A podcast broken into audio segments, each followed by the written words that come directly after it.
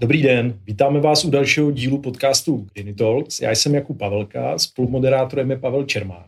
A naším dnešním hostem je architekt, politik a aktuálně předseda České komory architektů Jan Kasl. Dobrý den. Dobrý den i vám všem.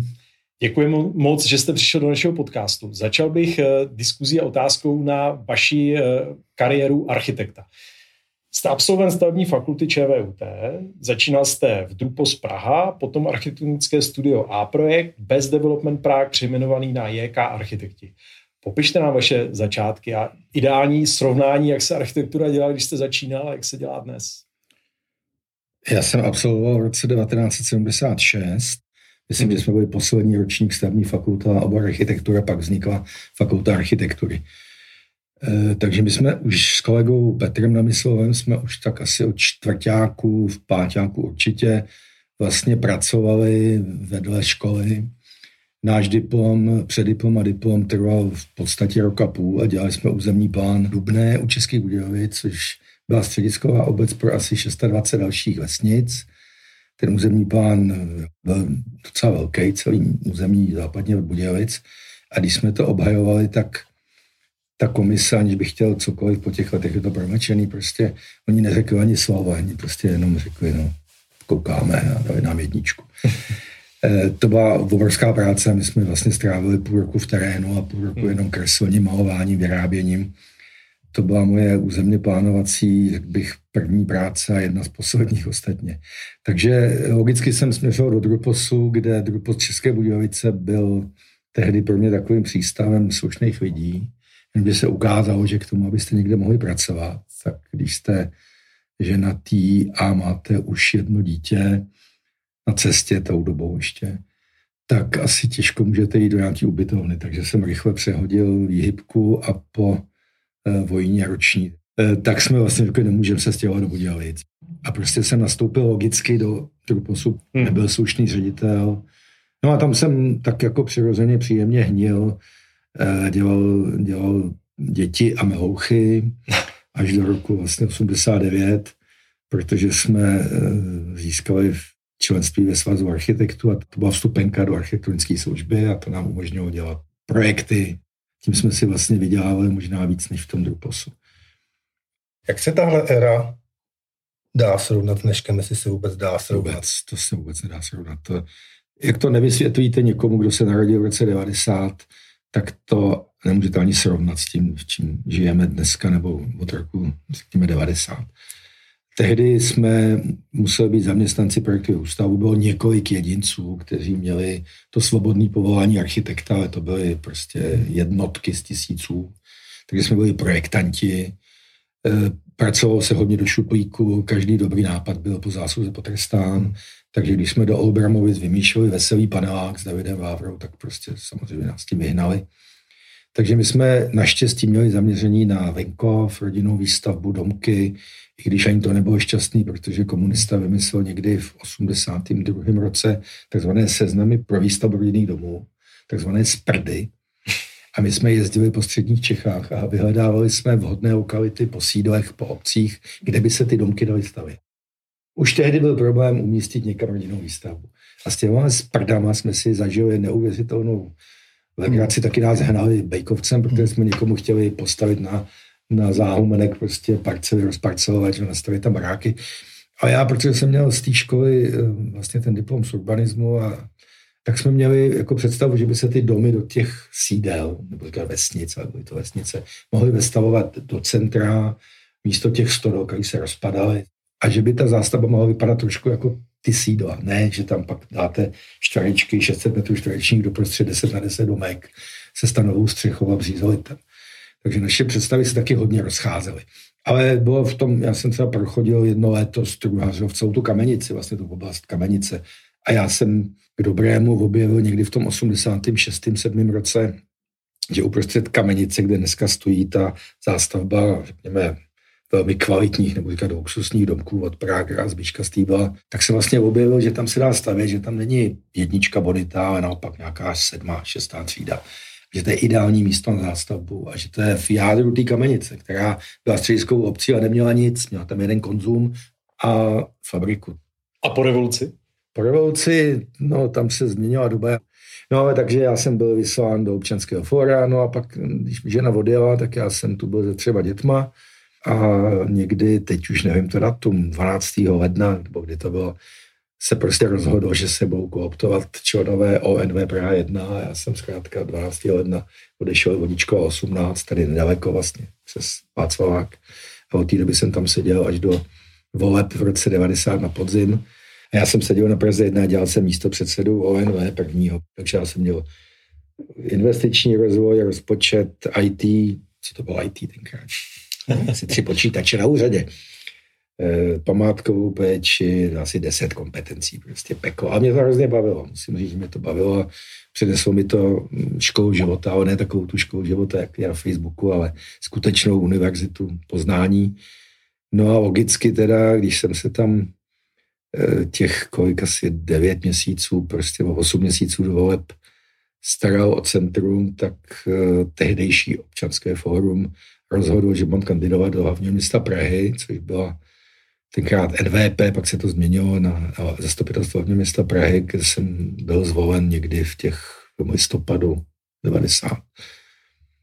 A tím jsem se dostal na čtyři roky do úrovně hlavního města Prahy a opustil jsem vlastně, no neupustil úplně, to jsem ještě stíhal dělat trošku tu práci při té veřejné službě, ale bylo to těžké. No. Byli jsme, začínali jsme v březnu 91, myslím po těch volbách, nám oznámili, že Drupo se rozpouští, dají nám tři platy. A my jsme se s třema kolegama z té skupiny rozhodli, že si založíme konzorcium, sehnali jsme si kancelář na Dneska je tam centrum Hadovka, tenkrát to byly kanceláře po PPU, myslím, takový prohnilý Unimo buňky, kde jsme asi rok a půl do, do června 1992 seděli a snažili se dělat architekturu. No a takže prostě a, teď se ukázala tamhle zakázka, někdo znal někoho a najednou jsme měli zakázky a v roce 92 no, jsem potkal Vlada Milniče někde po Praze cestou na úřad a říká, ale co děláš, já mám v celetní kanceláře bezvadný, přeji, tam je místo. Tak jsme seděli spolu s Vladem Milničem v celetní 12. No a tam se rodil tančící dům. Byl jste teda zastupitel, pražský zastupitel, primátor hlavního města Prahy, předseda strany Evropští demokraté. Jak vám fungovalo propojení architektury a politiky?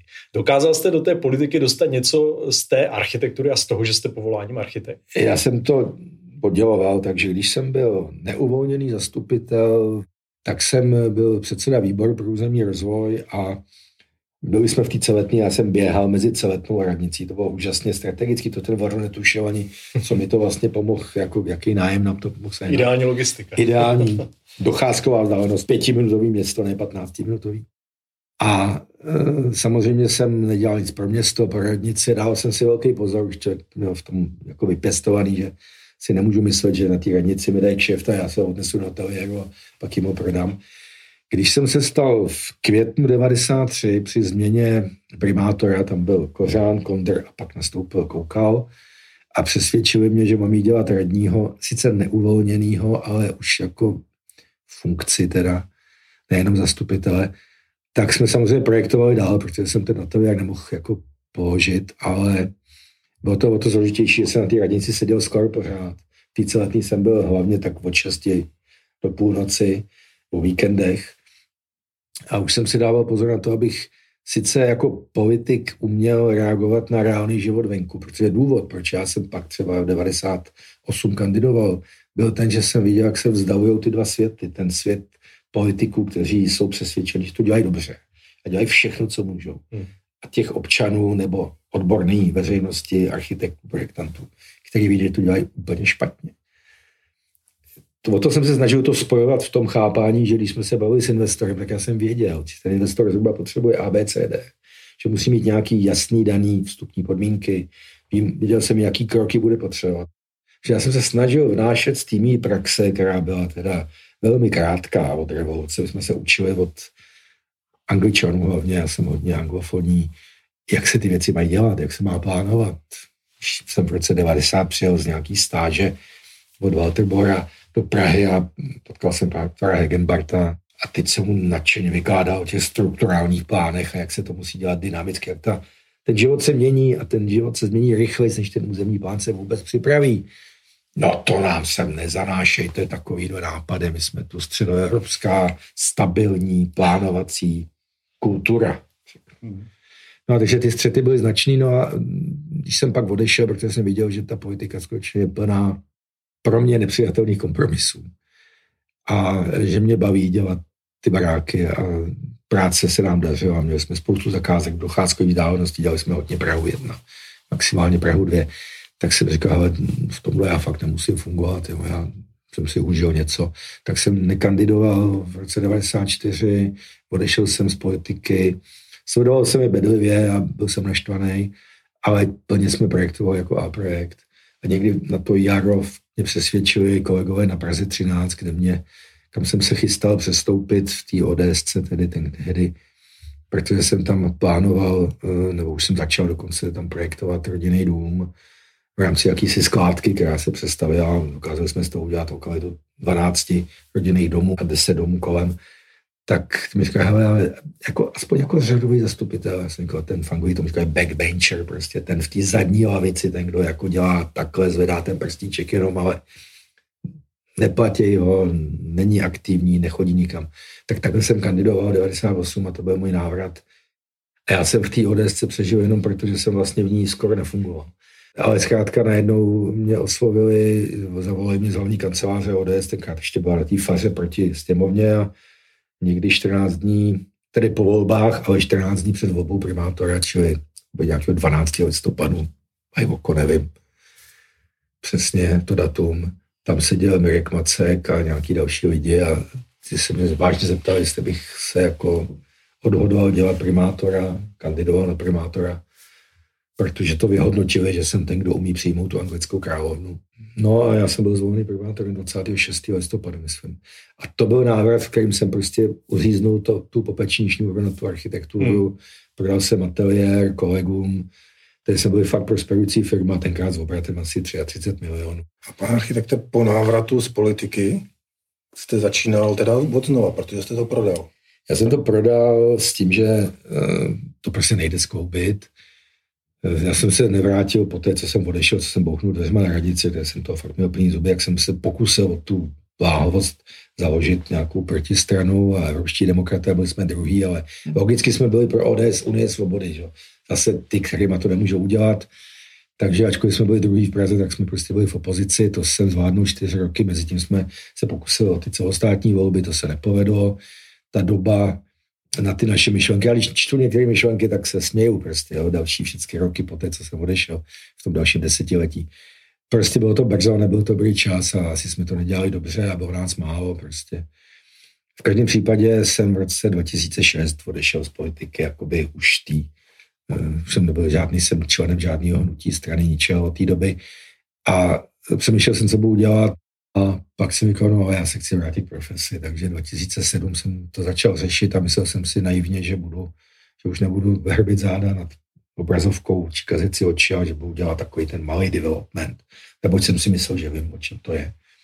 A že kolegové z projektu to budou kreslit, No ne, ani jedno se nenaplnilo, přišla krize 2008-2009, hmm. šlo to naprosto do kytek všecko.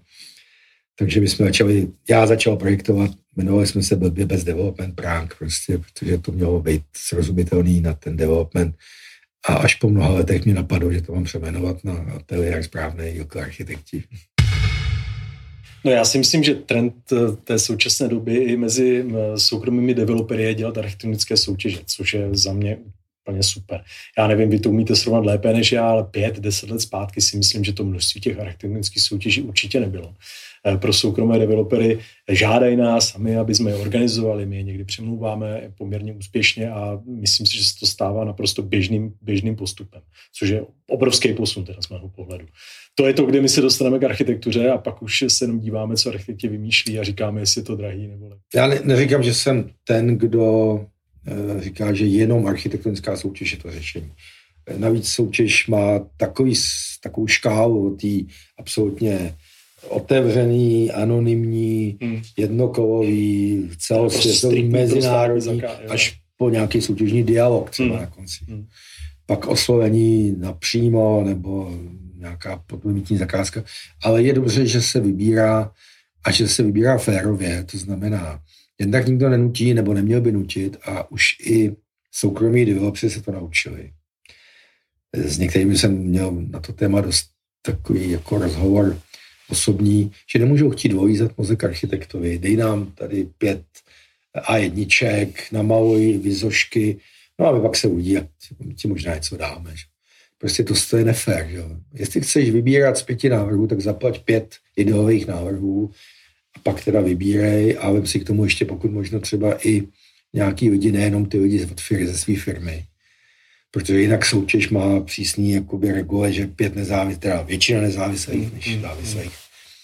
Eh, já nejsem dogmatik v tom, že ta soutěž musí být vždycky jenom anonymní, otevřená, že nemůže být vyzvaná, že nemůže být dvoufázová a tak dále, že nemůže být dialog, workshop. Všechny ty možnosti fungují a každá firma, každá stavba si možná zaslouží specifický e, postup. Jo. Ivo Koukol dělal prostě soutěžní dialog. Měl peer reviews, měl nás tam asi pět až sedm a chodili, chodili ty projektanti, který si oni vybrali, který si Bart, on jim je nabít a Bart je potvrdil. A z těch sedmi jsme to zúžili na, na pět, na tři a pak chodili a povídali nám to a teď to tam se diskutovalo, byli tam odborníci o vzduchotechniky po e, speciální nějaký procesy v té bance a dostali se k tomu nejlepšímu řešení. Hm. Eh, kdežto, když dáte bytový dům na danou parcelu s daným programem, tak není se jednodušší otevřená soutěž, anonymní a nazdar. Hmm. To je pak, ale pak je dobře, aby ta porota, aby tam nerozhodoval Vždycky by měla být rozhodně odborná musí porota. tam být ta odborná porota a, a moudrý osvícený investor si dá poradit. Soutěže je velký téma, který dobře jste zmínil, probíhá jich hodně a, a snažíme se pomáhat a vyvracíme fámy, že soutěž je drahá a dlouhá. A je to dobře, ona ekonomická stavba je jako čili, eh, nejostřejší čili prostě ve vomáčce. Že? Hmm. Kdybyste měl vomáčku plnou čili, jak to nesníte, kdyby byla Praha plná ikonických staveb, tak se to nedá ne bydlet, ale vůbec žít. Takže ikonické stavby jsou fakt kořením a mají být málo a je dobře, že jich není moc, ale v Praze jich zase jako je zbytečně málo.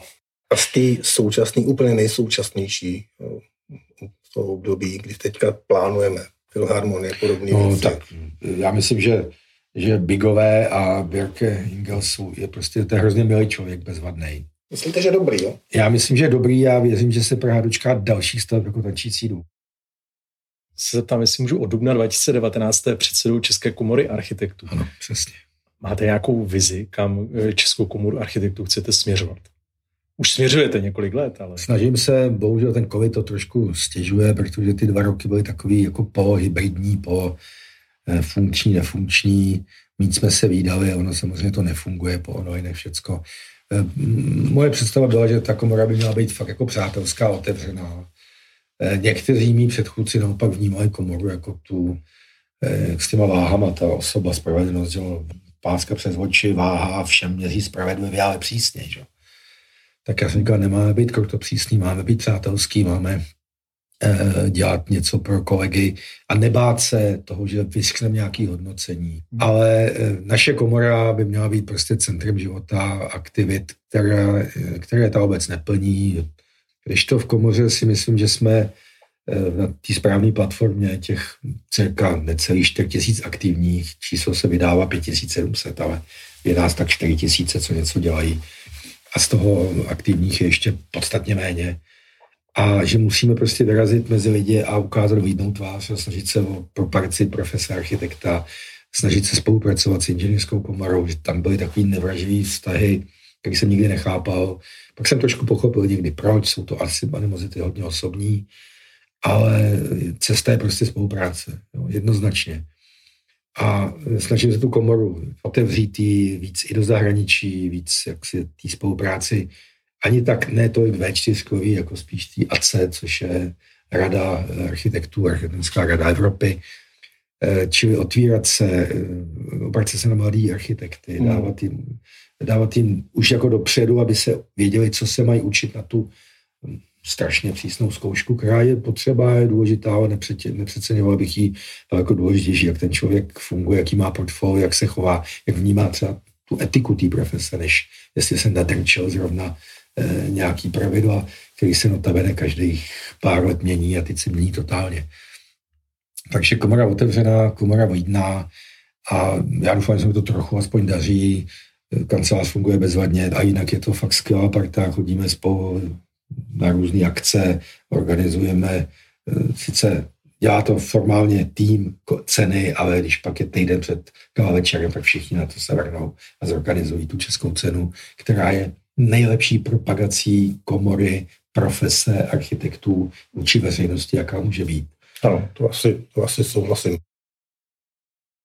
Co architektura, udržitelnost ve vašem podání? To bylo jedno z témat, který jsem chtěl otevřít. Založili jsme pracovní skupinu udržitelnost, kterou si vzal na starost jeden kolega. Teď už ji roka půl táhne Petr Lešek a funguje to. Spolupracujeme se všema těmi, se všemi organizacemi a subjekty, které eh, v tom oboru fungují. Samozřejmě to je pořád málo, pořád bychom měli vzdělávat a musíme to v celoživotním vzdělávání architektů dohnat, aby všechny ty principy udržitelné architektury, stavění, se nebylo něco jako navrhnu to a pak to tam budu chtít přidat, nebo my to tam ten inženýr nebo ten, kdo dělá nějaký assessment na tom, by to tam bude dávat, by to bylo úplně od začátku v tom, v tom prvním, v té první škice. E, snažíme se, aby se e, tohoto kritérium odráželo v všech hodnoceních od diplomek, který už proběhly 23. ročník, přes českou cenu, ta ty bude vyhlašovat v únoru 8. ročník, po všechny, řekněme, i hodnocení porod, protože za rok bylo zhruba 60 soutěží, docela ty soutěže narůstají, aby i tyhle aspekty se dostaly do podmínek soutěžních a do toho hodnocení výsledného. Je to aspekt, který nemůžeme opomíjet, je to v podstatě požadavek ze zákona dneska. Jak to funguje doopravdy, vy umíte posoudit lepší, protože jste e, vlastně tomu nejblíž. Ale my se na to snažíme myslet. Takže to není slepá cesta. Ne, to rozhodně ne. My to víme, to, to není. Ani Green Deal to není slepá cesta. Ani Green Deal neumře a není slepá cesta. Potvrdili jsme si s vámi, co si, co si myslíme. To já myslím, že jste se ani nemuseli potvrdit. Další určitě hodně zajímavé téma legislativní proces povolování staveb. Dám strašně zákeřnou otázku. Eh, řekněte nám za vás jednoduchý návod, jak to všechno zefektivnit.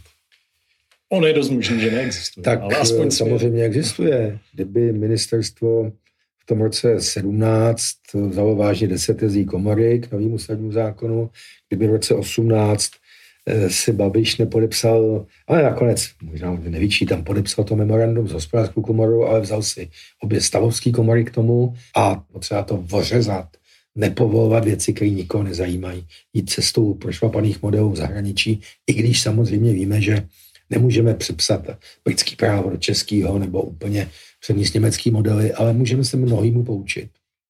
Ale tak jako bujci, francouzi, my nerozuměli, co to je jako územní rozhodnutí a pak nějaký second permit a, a stavební povolení. Proč? A to, tak jsme, dneska prostě směřujeme k jedinému povolení záměru stavby, to je jedno.